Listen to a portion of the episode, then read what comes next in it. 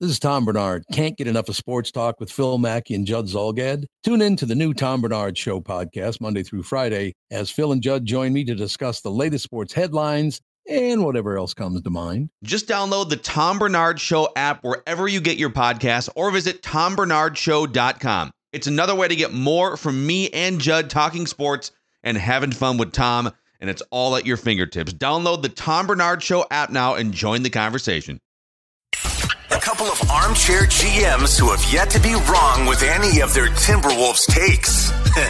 right. It's Flagrant Howls with Phil Mackey and Kyle Theige. Oh, thank you, everyone. Yes, thank you. Oh, wow. No, sit down, everyone. sit down. This is your favorite Timberwolves lifestyle podcast where we just want the Timberwolves to win 50 games for the first time in almost 20 years. Uh, thinking about changing it to 60 after watching yet another great Timberwolves preseason game, Kyle, in which the Lakers thought, you know what? Let's run our A lineup out there against the Timberwolves B minus lineup without the target centers. And let's get let's get a feel good preseason game out here and make these uh, these guys look like clowns. And ultimately, it was the Timberwolves that got the best of the Lakers last night. Uh, we haven't seen Gobert and Cat together on the floor yet, so that's a thing we can talk about. But um, there's another Luka in the NBA to take note of, I think, as of last night. So let's start with Lakers, Wolves observations, Wolves preseason. We can get to a million other things too on the show today. There were three big guys that played a lot of minutes in that Wolves Timberwolves game: Luka Garza, Naz Reid, and Anthony Naz. Davis. Mm. And Anthony Davis was the worst of those three players. Couldn't shoot. How about it? Couldn't really defend. Um, Luka Garza. I mean, listen, uh, a preseason game, West Coast for a lot of the listeners, that's a late, late thing. I was having a glass of wine or six last night, and the fourth quarter was all Luka Garza and Floyd Money Mayweather. Luka Garza was hitting these step back threes and then turning and talking just a crazy amount of smack to Floyd Mayweather. And then after the game, the Wolves posted this on IG like they were dapping it up. Like I don't know if he cost Floyd a bunch of money, but I mean, think about waking up and seeing headlines like Luka Garza defeats Floyd Mayweather's Los Angeles Lakers. Like I thought I was high. So yeah, if, good... if, Floyd has another fight, you know, Floyd likes to bring celebrities in his entourage, like like Triple H. Was I, I want to see Luka Garza holding the title up above Floyd Mayweather's head the next time he puts together some sort of stunt exhibition match. He and and you know, all jokes aside, like he looks good. I I caught myself last night thinking like okay, who you know, once they get the target centers back, there's not going to be a ton of minutes in that kind of front court. And how was Naz Reid, who by the way was he was the man of the match last night. Like Naz Reid just went at guys. He was awesome. I think he had like 20 and 10 at half. Um, but they just they have a lot of guys that can do stuff. Um, and I mean, Luka Garza is probably going to spend a lot of time in Iowa, but they just continue to churn out this development process with these big guys. Which, again, I don't we'll get into this at some point today or through the season. I don't think Carl and Rudy are going to play 82 games, but if you can just go to Naz or go to Luka, like the the new Luka, um, that's pretty pretty special for Finch, and Finch really loves loves Garza, so I think it's going to be something to monitor. Yeah, I think man, there's like legitimate crunching at the end of this roster too, right? There's going to be guys that either are in Iowa or yep. don't get any minutes that you look and say, "Man, I wish that guy would get some." Could you find eight minutes for that guy? Right. But they yeah. ha- they have a deep team, man. Like, and we've said you and I have been on this island. Like, they're the deepest team they've ever had. I, I, we're gonna talk about this in a little bit, but like, I get a little nervous about being too deep because you can have that situation where you have too many guys, and that'll play into like do they do some of these guys a favor? They have a very player focused front office now that loves to like do right by players and that might come into a situation where maybe you trade a guy just to let him, you know, go spread his wings somewhere else because you have so much depth. I think we're going to snapshot this for later for aggregation if the Wolves get off to a slow start or underachieve that Kyle said the Wolves have too much talent. They are too deep it might have a negative impact at some point on the organization. I mean, I was, I think I tweeted out last night, like trade everyone and just build around Luka Garza. Like yeah, you get all your picks back and just let that guy run the show. He's like a weird, like Midwestern Iowa version of Kevin Love, and he's big. Like he's a big guy, and he, I didn't know he could shoot like that, and he I didn't either. Letting it rain. So, and again, not to as fun as Luka was, like Naz Reid, like again, you said the Lakers played their real guys, not their accountants like they did in Vegas. And Naz Reid just went at those guys. I always joke Naz was undrafted from LSU, came into the league, and couldn't jump over the free throw line. Like that, Yeah. not from it, but over it. He just had no athleticism. He was kind of a chubby kid. He is so competitive. He he is the guy that during those lean years like hated losing the most.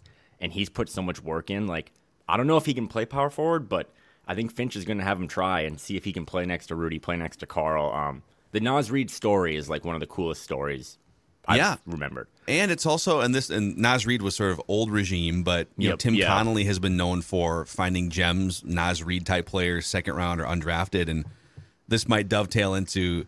I saw two more instances in the last like 48 hours of Rudy Gobert trade hand wringing across the internet. Just we're right back to July where all the national talking heads and right John Hollinger had a piece on the athletic and then some guy with a big youtube audience was tweeting out things last night. You and i both retweeted him like this might be one of the worst trades. Even if the wolves win 50 it might be one of the worst trades in nba history. What are you going to do without first round it's like okay um, can we stop pretending like they're the wolves have zero opportunity to reacquire first round picks? So tell me if i'm crazy here but let's say let's say they decide in a year from now oh man, you know what? This whole target centers thing, uh, yeah, maybe maybe we were a little overzealous, which I don't think is going to happen. But we got to find a way to recoup some value down the road so that Anthony Edwards doesn't have barren cupboards when he emerges into his prime. Right now, in the next year, you could trade Carl Anthony Towns for multiple first round picks. You could still trade Rudy Gobert, not for the same haul you gave up to get him, but for a first round pick or two or multiple. I think a team would trade a first round pick for Jaden McDaniels right now, let alone the version of him that would be available like in a year if you didn't want to sign into a contract. I think a team in a year from now would trade a first round pick for Jaylen Nowell. Like, I'm so sick of the Rudy Gobert trade slander because, oh my gosh, what are they going to do in 2020? It's like, they'll figure it out, I guess, in five years. People are just saying, well, now you're screwed. This is the move. This is the only move you can make for 10 years now. You've dug your grave if this doesn't work. My wife prefers when I just don't get into it online with people because then I it leaks out into the living room and the kitchen. And I'm just crabby. Um, so My wife does not-. She'll say, don't, don't tweet. Yep, don't yep, tweet. Yep. I know if there was a way for my wife to review my tweets before, um, so I try not to engage. But yeah, there was just this bumsicle online that I think the tweet was the Wolves could win 50 games and it could still be the worst trade of all time. It's literally just like that's not a, a functional thing that's real, um, because again they've won 50 games what four times in 33 seasons. Yeah. As you had Doogie on, I know earlier today, like the bar is just above the floor. Like it's not even there's no space. The bar to this team to have success is so low. Um, and like you said, you can then make the like. Would you? Let me put this another way. Would you have traded your 2023 unprotected first round pick, so you don't get a draft pick next year, to get Rudy Gobert this season and try to win 50 games? And if that's a yes, and you win 50 games, that pick is already going to be 24, 25. So if you're just doing that on a one year basis after this year, and you're like, you know what?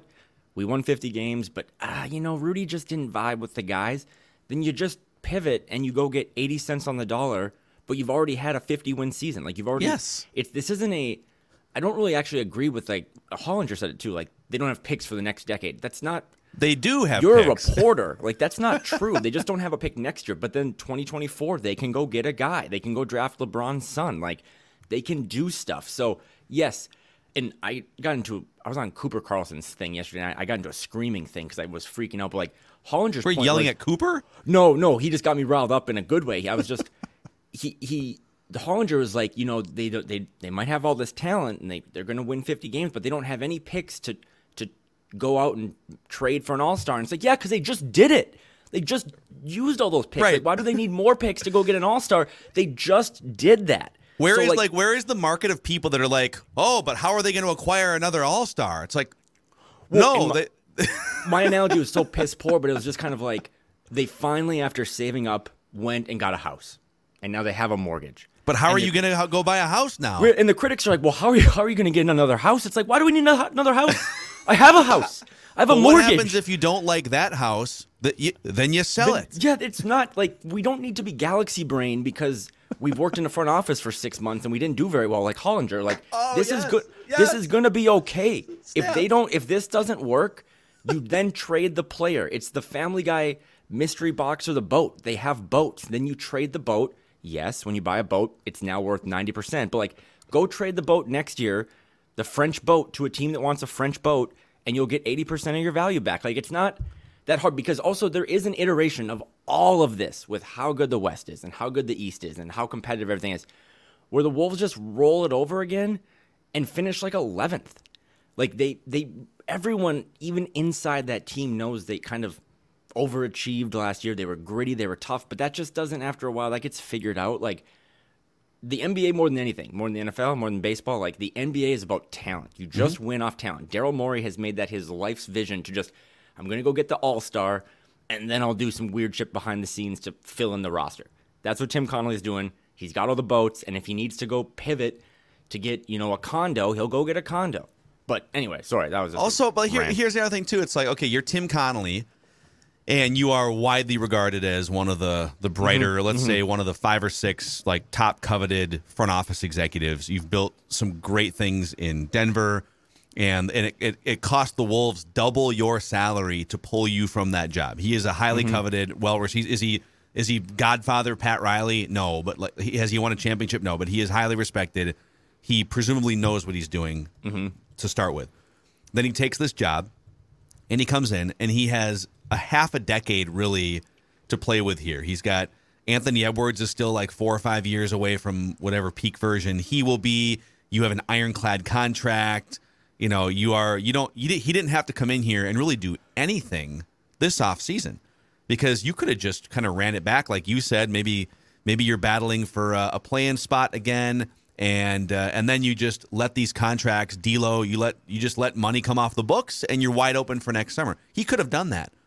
He had no pressure on him to make a huge splash move, and so a smart new president of basketball operations comes in here and says, not only is this not too much to give up, but this is a stupid move if we don't do it. Basically, like we we should do this. So I guess from that perspective, I tend to trust his judgment, knowing that he wasn't forced into. He made the move willfully.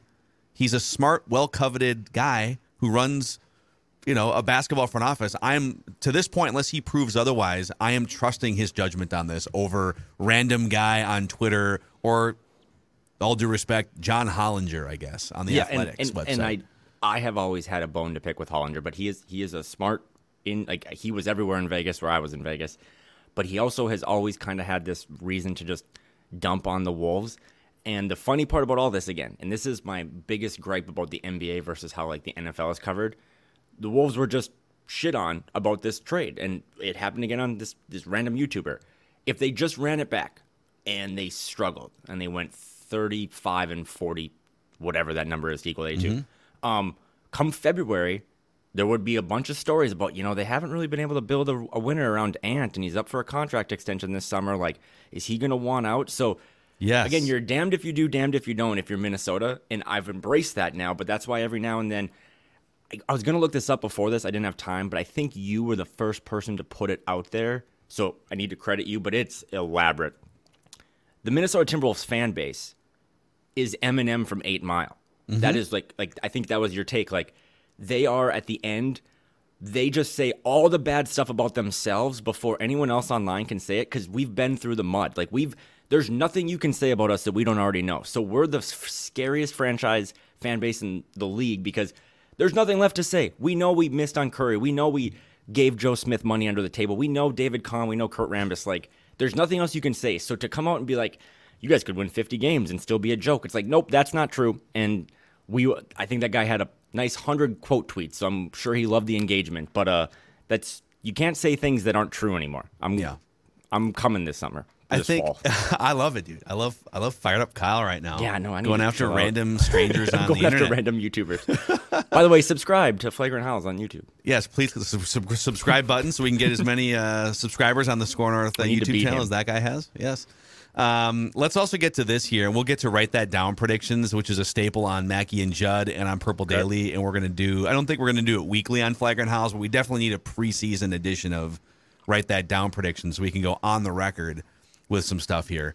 But uh, the Pat Bev podcast debuted. Oh, I believe yeah. that's is that Barstool.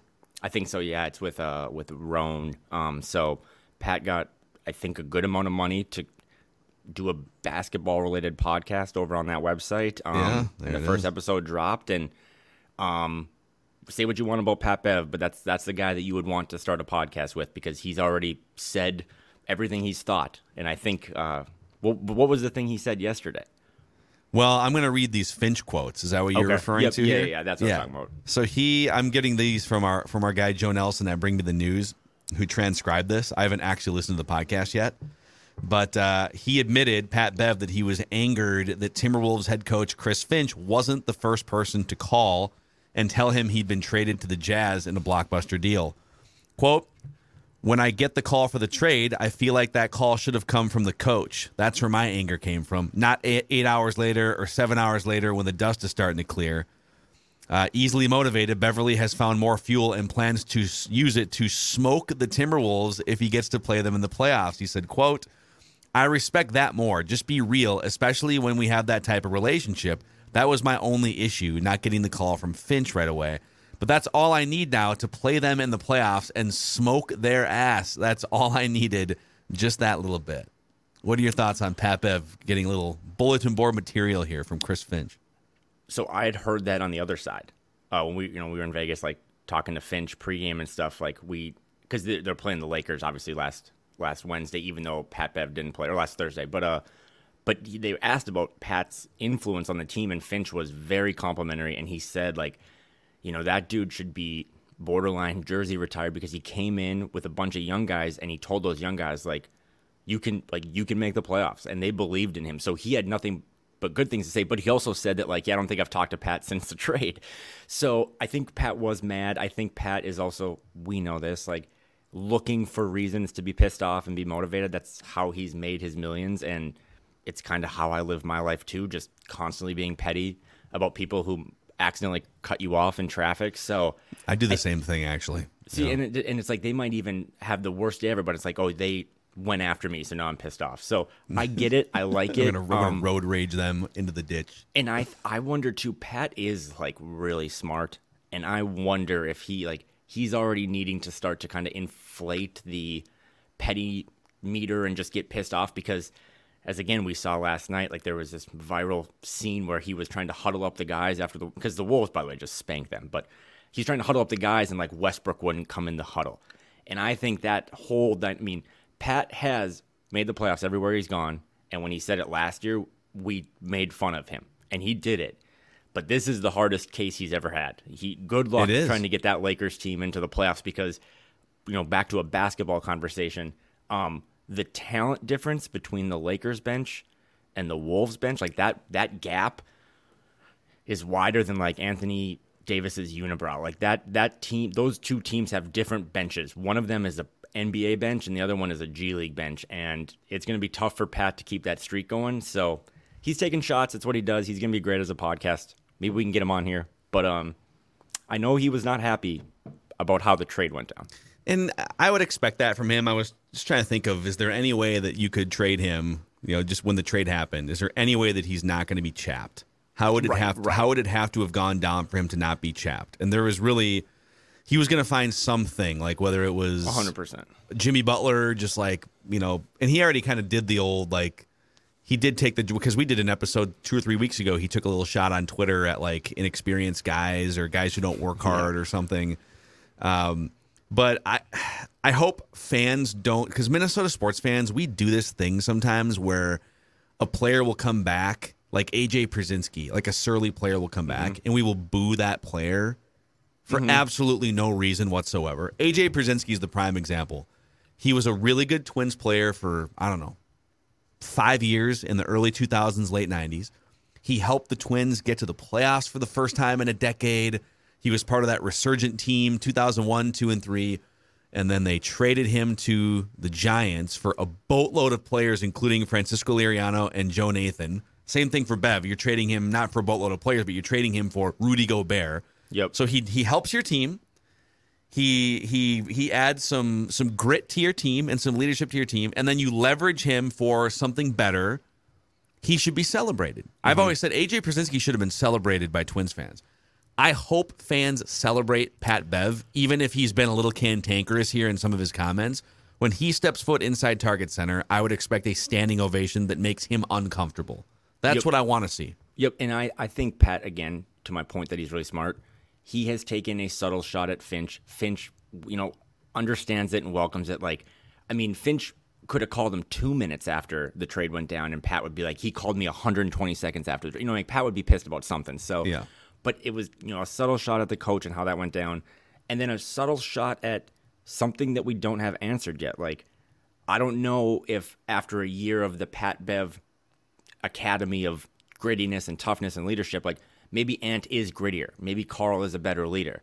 But prior to Pat being here, like they didn't have that stuff. And now Pat's gone and did they take some of those things? So we don't know. So I don't think anything Pat has said has been wrong. Um, but he also has been very adamant to not like take shots at the fan base or the city. you know what I mean? Like he has been I don't know, he quote tweeted me one day and was like love gang. Like he he loves his thing here. He was very cognizant of all the people that wore I love Pat Bev shirts in the crowd during the playoffs. So um yeah, I do though. I really I I really that's a great point. I think when he is back, he should be showered. And I think they will. Fans here are really smart. I mean, Wolves fans get it. Like they'll give that guy his flowers because his number 22 should be retired in the rafters far better than Wiggins' number 22 because that guy did a lot more for this team in one year than Wiggs did in six or We, seven. we got to get KG's number up there first before before anything, which is a whole nother. Don't get me started. Podcasting topic. Maybe January 2025 once Glenn is uh, his parking spot has been removed and he Yeah. gives the keys to Arod. You know, he's going to want Glenn. The next thing is Glenn has to be moved outside of the. Once Glenn retires to like uh, Naples officially, then Kevin Garnett will step fat uh, foot back in. Yeah, he's gonna glue Glenn to the floor just like all the people did against Glenn, and then he'll step on Glenn to go raise his. But yeah, that's, what those women were protesting. They were protesting Kevin Gar- Kevin Garnett's number not being raised in the rafters yet on- at Target Center. should have been on the floor with him. No, so yeah, Pat Bev, give him his flowers. I'm looking at right now. I'm on VegasInsider.com, looking at the latest NBA win totals here, Oh, okay, okay. and this is from this morning. Okay. Actually, this was posted like I don't know, like a half hour ago. So they've they've updated these off of whatever the latest information is. And right now, here are your Western Conference over under totals. Phoenix 52 and a half tied with the Clippers. The Warriors at 51 and a half. And then the Nuggets at 49 and a half. So that's your top 4 teams. Crap. And then three Western Conference teams tied at 48 and a half, tied for 5th. The Grizzlies, the Mavericks, and the Timberwolves.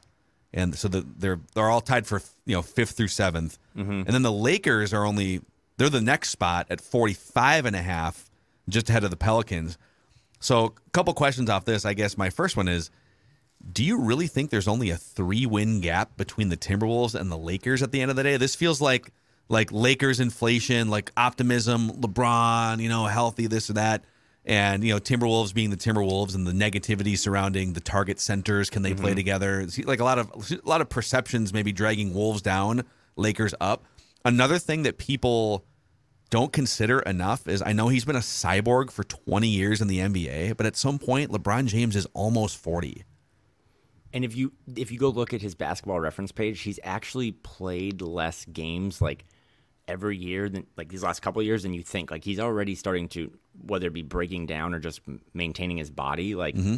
I think he in 21 22 he played 56 games. Right? And now classic like they were kind of out of the picture and didn't want to be in the playing game.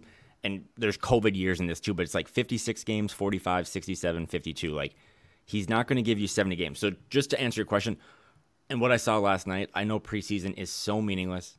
There are no Carl, there is no Rudy, but I kind of thought last night's game was like actually super meaningful because you saw again the same topic Phil and I've been on for since July. This team is so deep, and they don't even have to have.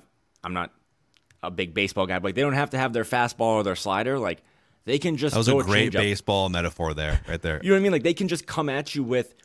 They did last night. Or we're just gonna give a Naz Reid, Luka Garza front court. We're going to and- throw knuckleballs. Right, yeah, exactly. And we're just still going to win. I mean, because that's the thing last night. Like, Pat Bev was in that game in the fourth quarter for a reason. Like, he was trying to go full Jimmy Butler and take these third stringers to beat the Wolves. And I don't know if that was like Darvin Ham's attempt to kind of just put some juice into. The, I mean, Lakers fans were all in the building, so they didn't leave. But the Wolves took every punch that the main Lakers team could throw at them, and without their two, probably two of the three best guys, like they won the game. I mean, D'Lo looked about as athletic and as engaged as I've ever seen him last night. Um, he was going at Pat. So yeah, insane. There's no way that's a three win gap. Like I don't, if the Lakers is 45 and a half, that's almost a better under than the Wolves is an over. And I would bet my life on the over for the Yeah. Wolves. Uh, what about your thoughts just generally on the Wolves being kind of in that mix between they're basically Mm. tied with three other teams for fifth, sixth, seventh going into the season in the West? I think it. I think it's probably right. I mean, I I have massive. I kind of like the Clippers more than anyone. Um, obviously, I love the Wolves, but like if I had to pick a team to win out of the West, it'd be the Clippers. I just think they have like 26 forward slash guards that they can just when they really want to play defense, they can play defense. And Ty Lue is one of the best coaches in the league, so that that seems right. The Warriors have so many young guys as well. They're going to win a bunch of games, even if Draymond's trying to punch them all. And then the Suns will be the outlier, right? Like vibes matter. And if the vibes of that team with their ownership thing and Ayton, like they could fall. But yeah, I think the Wolves, Mavs, and Grizzlies are all tied together in October. But I think the Wolves have more bench players than maybe those other two teams combined. And I mm-hmm. think I, w- I would again bet my life. Like I think the Wolves have a much better chance to finish higher than the Mavs because the Mavs have one thing, and if that thing goes away, Luka, they have nothing else. They don't have Brunson anymore. Um, the Wolves, we just saw it. No Carl, no Rudy. All right, whatever. We'll play these other guys and we'll beat the Lakers. So if no Ant, cool. Put Jalen in. No Jaden, TP, Kyle Anderson, all these guys. So Yeah. depth is going to play a big part in hitting that over. I'm with you on the Clippers. I mean, the, you know, just the fact that the Clippers a couple years ago made that crazy run with, you know, their Yeah. backups basically, and, and then you just you just plop these all NBA players back in if they can stay healthy. That's a dangerous team. I think teams that are around or above the Wolves on the over unders that I would look at maybe falling or the Wolves passing. The Suns. How often can you keep banging your head against the wall when you came that close two years ago mm-hmm. and then you get bounced? I think it was in the second round this last year. And Chris Paul continues to, I mean, at the end of these last two seasons, he has looked every bit his age and then some. And there's been some injury things. He had a hand at one point. But uh, yeah, the Suns, and you're right, like just the vibes of the organization, some some just feels a little bit off. I don't think they're going to miss the playoffs or anything, but I don't know that I would put them as the over under win total favorite in the West right now. Um, the Mavericks are just being held up by Luka. Mm-hmm. So, and you already kind of mentioned that. Um, so basically, can the star power of that one incredible generational player trump maybe the depth of Timberwolves or depth of Nuggets or other teams? And I mean, the answer has been yes in a lot of cases the last couple of years with the Mavericks. Teams behind the Wolves in the over under uh, preseason win totals that make me a little nervous. The Pelicans for sure, if healthy. Yep, that's the number one. Mhm. loaded, right? I mean, they're 44 and a half right now, but if you think they're going to be healthy, it's a, it's a guaranteed over. And then I would say maybe the Blazers just it depends on what version of is Dame does Dame still have a couple years left of of Dame time or has he is he been such a high usage player for like 11 years that you're just it's going to be like Allen Iverson in his early 30s where he's just not after a couple injuries he's not the same guy. Maybe the Kings, but I still think they're a couple years away and have some tweaking to do. But they're they can be kind of sneaky sometimes. Uh, being out here in the Pacific Northwest, um, I, a lot of Blazers talk too. Like, I think again, if you just go a, a simple thing, if you're trying to bet the over or the under, or just look into any of these futures, is that just go Google a team name and depth chart. Like the the Blazers, for example, like their backup center is Drew Eubanks, who like went to school with my wife at Oregon State. Like, good guy, solid basketball player, not as good as Luka Garza. So just think about that. Like that's their backup center. Mm-hmm. Luka Garza is the Timberwolves' ninth center. Like these teams just don't have a lot of depth.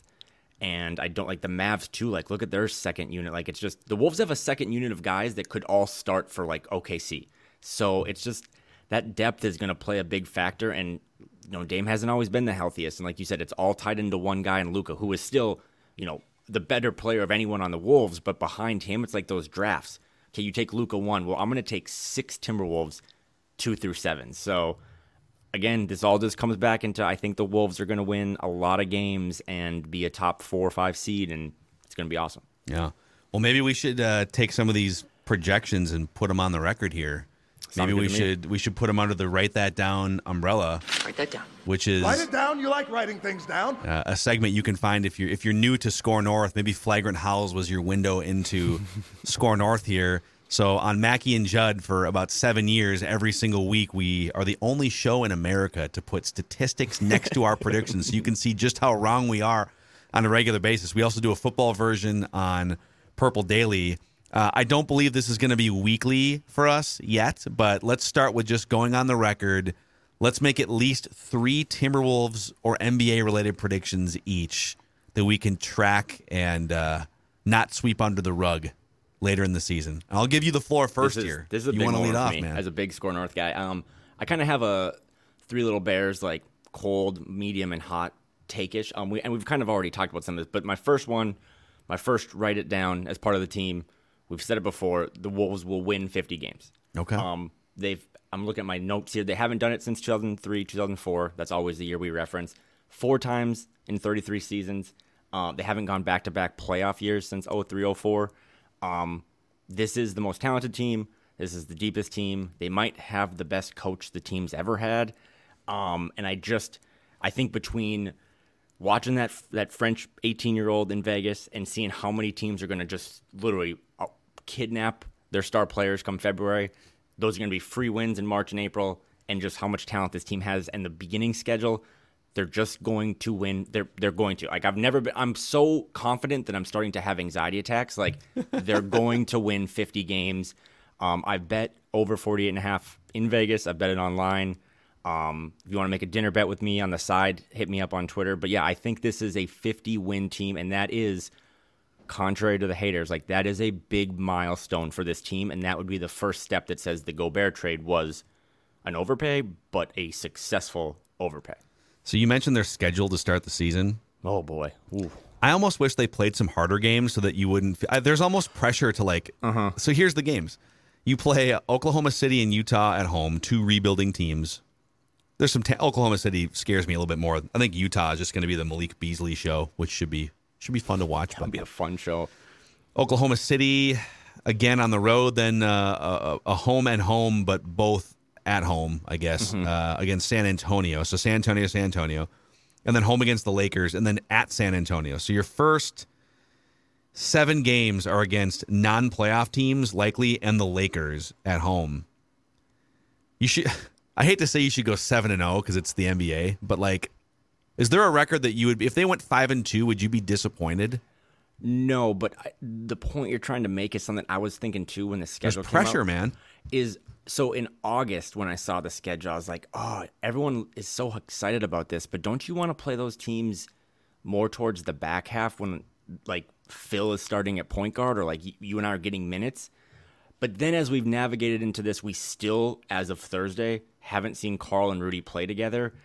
Now I've pivoted back to like, I think I want them to start with easy games because we've seen the depth like the Wolves did against the Lakers. They can just put other guys out there and win those games. Like if Karl doesn't play in the home opener, cool, play Naz Reid and he'll get 20 and 10. So I used to be concerned about that. I'm like, maybe it'd be nice to play like good teams so that if they do lose, it's not a big deal.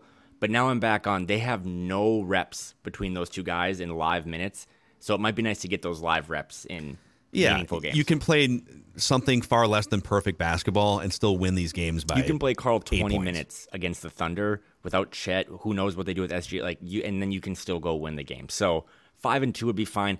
I also think even with an easy schedule, they're so good they're going to beat good teams. That if it's four and three, like just again, let's just all take a deep breath and like on Christmas we'll all get together and then we'll freak out if they're 500. If they only start four and three, I may call for Chris Finch's head. I just want to. I just want to throw that out there so This people aren't shocked. This okay? is going to get good. Okay, that's fair. Th- then they also get he- so after that stretch of seven games, they play at Phoenix and then home against Milwaukee. Those are both nationally televised games on uh, TNT and ESPN. But then you come home against Houston, home against the Knicks, who whiffed on everything they were trying to do, seemingly uh, before they landed Brunson, I guess. But and then you get Phoenix, Memphis, Cleveland, Orlando, Philadelphia, a bunch of road games. So the schedule picks up like halfway through November. So you have a month basically to get your Get target right. Yep. centers cohesive. I'm gonna hate to be this guy, but I'm gonna one up you right now. Write it down. You like writing things down. I'm gonna go for it. Write this down. You said 50 plus. I'm going to say 55 plus. Jeez. Okay, I got to think of something 55 to rhyme. Okay, though that that's fair. I've had people say they're going to win 60. Um, that's aggressive. Uh, just again, that's a big number. But um, 55. Explain your point. You like the depth or what? I love the depth. I think, and you've kind of laid this out better than anyone. But there's just going to be a bunch of weird games where you're, you're, you know, KAT has a nagging wrist thing and he's out, or you're going to have starters get hurt. Mm-hmm. And I just love the fact that Jaylen Nowell could come in and start for you and play 32 minutes, and you would feel comfortable getting shots. Like. Mm-hmm. You, they just it seems like they have a guy behind all of their guys to come in where you wouldn't feel uncomfortable switching up your starting lineup because of injury. So there's a lot of teams in the NBA where if the Mavericks, if Luka goes down, they're probably going to lose a couple games they shouldn't or wouldn't otherwise. I don't know that that's the case with the Timberwolves as much as other teams. I also just think you start at 50 wins with Rudy Gobert Mm-hmm. Like I keep going back to these jazz teams, and this is oh, this is such an oversimplification. But you know, if you look at, I'm going to pull this up on BR here. If you look at those jazz teams that I don't think had as much talent or depth as this Timberwolves team does. Correct. Rudy Gobert on defense and rebounding and blocking shots and altering what opposing teams trying to do. It was basically guaranteed 48 to 52 wins every year for five years the last five years or so. So if that's the baseline for a Rudy Gobert team with some talent around him, what's the baseline for a Rudy Gobert team with more talent around him? It's probably more like 52, 53, 55 wins. That's a, a drastic oversimplification here, but I just look at the Jazz. I'm like, that, that was a really good team. This is a more talented team. I'll and they you, won 50 games almost every year. I'll give you an even dumber simplification. If this roster I always think about this in March Madness. They do the blind resume. They put all these stats up on record and they take the team's logos off it. And you got to figure out who would you think should make the bracket more. If you took this roster and this front office and this coaching staff and you put it in LA, what would the Vegas win total be? It would probably yeah. be like 53 and a half. So there's still that Minnesota scar tissue we talked about, that Minnesota stink as the garbage truck just drives by. Um, like that that is a real thing. So they're just so deep, they're so talented and I think it's going to be. I mean, I think there's a greater than zero percent chance that one team forfeits a game in March. That they see Victor Wembanyama again, like dunk between his legs from the three point line, and the Indiana Pacers are like, nope, all our players have monkeypox. Like we're just we're going to take this game off. So. I just think all of that factors in easy start, talented team, deep team, and then a free for all come February, March, that it's just going to be almost impossible for them to not win games. Um, I mean, dude, last night the Lakers missed like 13 threes in a row and subbed in a guy named Matt Ryan, who I thought was literally from the Colts, and to be their shooter. The Wolves had DNPs of like Taurean Prince. Yeah. Like these teams are playing guys that you've never heard of, and the Wolves are sitting guys who have like 40 games of playoff experience. So that's my other rant. But yeah, I'm with you. 55 is aggressive, but if they hit that, man, I don't think that's the highest win total though, is it? Like is, 50 wasn't 58? Didn't they have a yeah, okay. 0304, but they've never won 60, I don't think. No. They've only had the top seed one time. Man, I'll go I'll throw it back down. to you here, but is it the top seed is not an a totally out of reach thing if this if this team peaks and gels the way that it could. Mm. If they play at like their 90th percentile as a team, and this gets me onto the one point Hollinger made. By the way, jump the shark here on the, no, no, no. The, the one Hollinger point, flowing. the one Hollinger point that I thought was actually really smart, and this is something you don't want to hear right now, but this team is going to be better in 2023, 24. Um, as a 70, 70 yeah, wins. like 70, 70 wins. Like 70 this, this team, there is like chemistry and vibes and that stuff like that matters. Again, I, I use a reference of like when you you're a quarterback and you acquire a new wide receiver. Like it takes time to figure that stuff out. It's going to take time for Rudy and D'Lo to gel because throwing lobs is an art. Um, but I do think that this team is just like I don't know what the like DraftKings odds are or whatever, but if you can go see like them to finish in the regular season, to me the Rudy Gobert experiment over four years, year one is all about regular season wins. And now we might fight about that down the road, but like I would much rather them win 55 games and then figure it out in the playoffs and how do we make it work and maybe we lose in seven and then tweak it next year with a mid-level exception, maybe mm-hmm. move this guy. To me, this season is all about winning as many regular season games as possible. Teams will tank harder than ever before. So yeah, I mean, if you can get good odds on them to regular season win the West. Why is that out? Why is that outlandish? They look good against the Clippers, and they I'm didn't gonna have all their guys. I, am gonna find. I'll find some odds for you during your Okay. Write this prediction. here. down. So, all right, back to you for your your second prediction. This again a little spicier, but not too much. Because if they win 50 games, if they see Phil's mark and they win 55 games, the Wolves will have two Western Conference All Stars in the All Star game. Last time that happened was 17-18 with Towns and Butler. Um, again, like every other stat in Wolves lore, it's only happened four times in 33 years.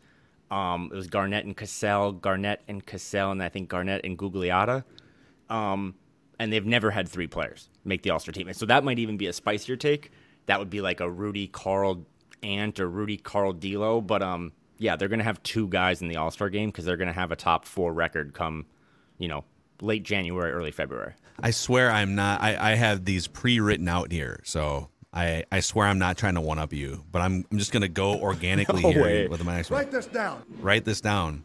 Anthony Edwards will be a starter in the All Star game this year.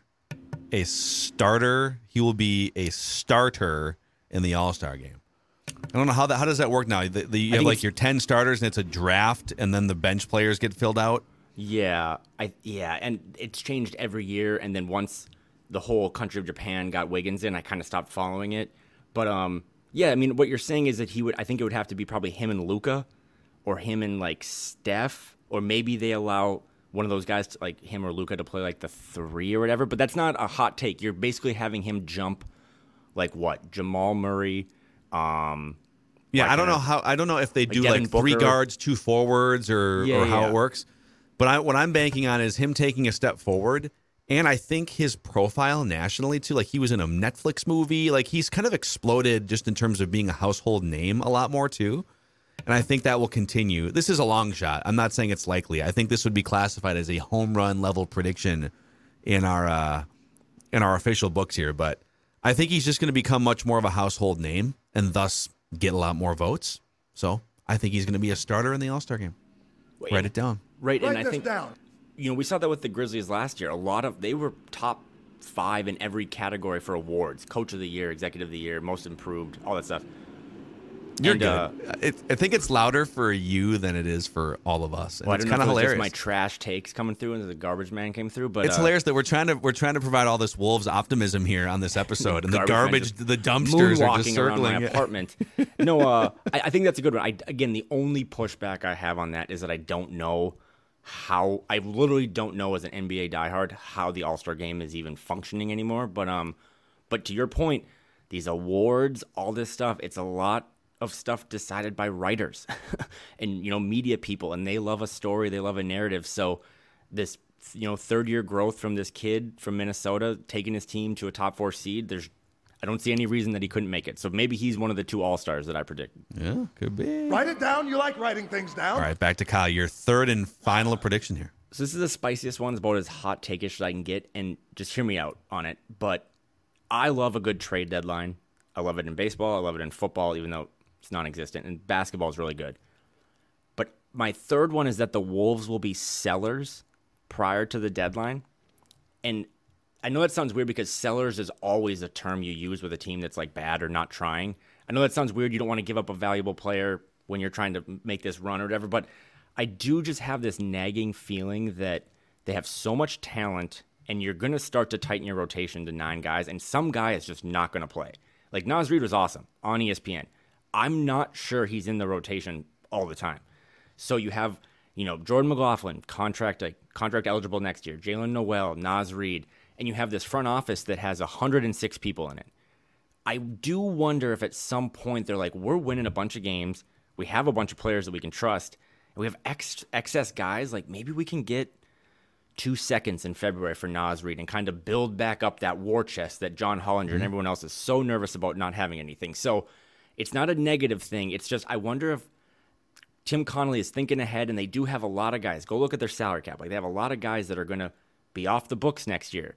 You don't want all those guys to just disappear. Maybe you resign one, D'Lo or you know Jaylen. But I do wonder if they maybe make a move for a guy that we love, but they're like, let's think long term. Let's go get a, a future first from a playoff team. Let's go give Naz Reid to the Celtics or something and get a guy and get a first round pick back. So I know that sounds sad, but it's just I do wonder if they start to kind of look at the long term, like how do we get a little more assets back again to So reload? to so to quantify this, just for official bookkeeping purposes, Oh, if we okay. said the Timberwolves before the trade deadline, the Timberwolves will trade a current player for a future asset.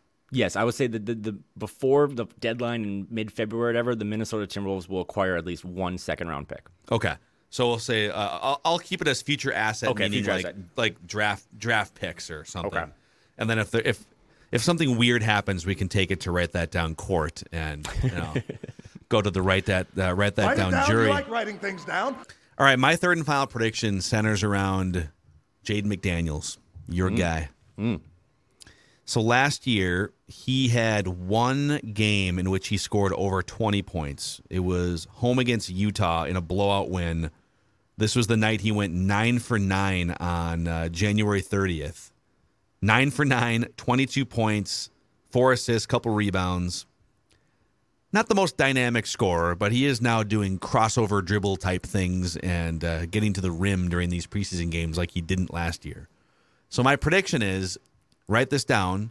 Jaden McDaniels will have at least one 30 point game or more Wow. in 2022 23.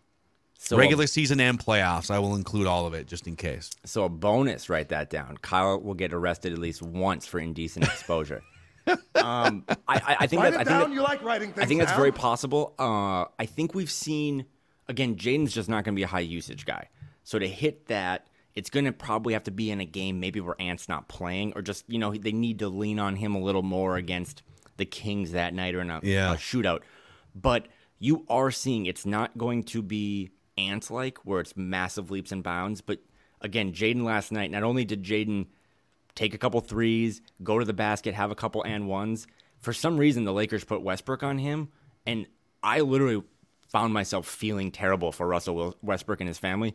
Jaden was just attacking him. Like I, would, if Jaden McDaniels would have done the rock the baby thing after scoring on Russell Westbrook, I would have showed up to this podcast naked. Like he was, there was there was a viral moment where like he shoved Westbrook and then took the ball and threw it at him, and then Westbrook threw the ball back at him, and Jaden took the ball and threw. It was a game of dodgeball. It was hilarious, but I think that's a really good one because I think you saw his last game against the Grizzlies. I think it was like a career high points.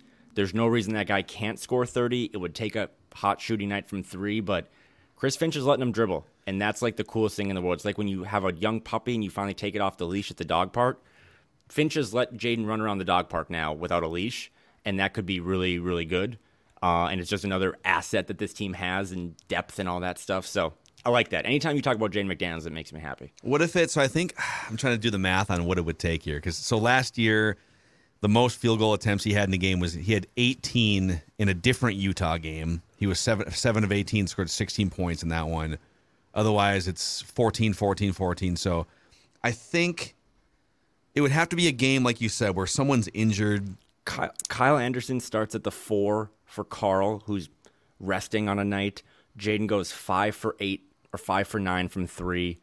Um, gets So- like two and one, so that's up to like twenty. You know, on a couple baskets, like like twenty one. Couple free throws late to close the game when they're trying to hunt thirty for him, and then like yeah, a couple backdoor dunks. But I don't think it's out of the question. He's going to have to hit a bunch of threes to make that work, though.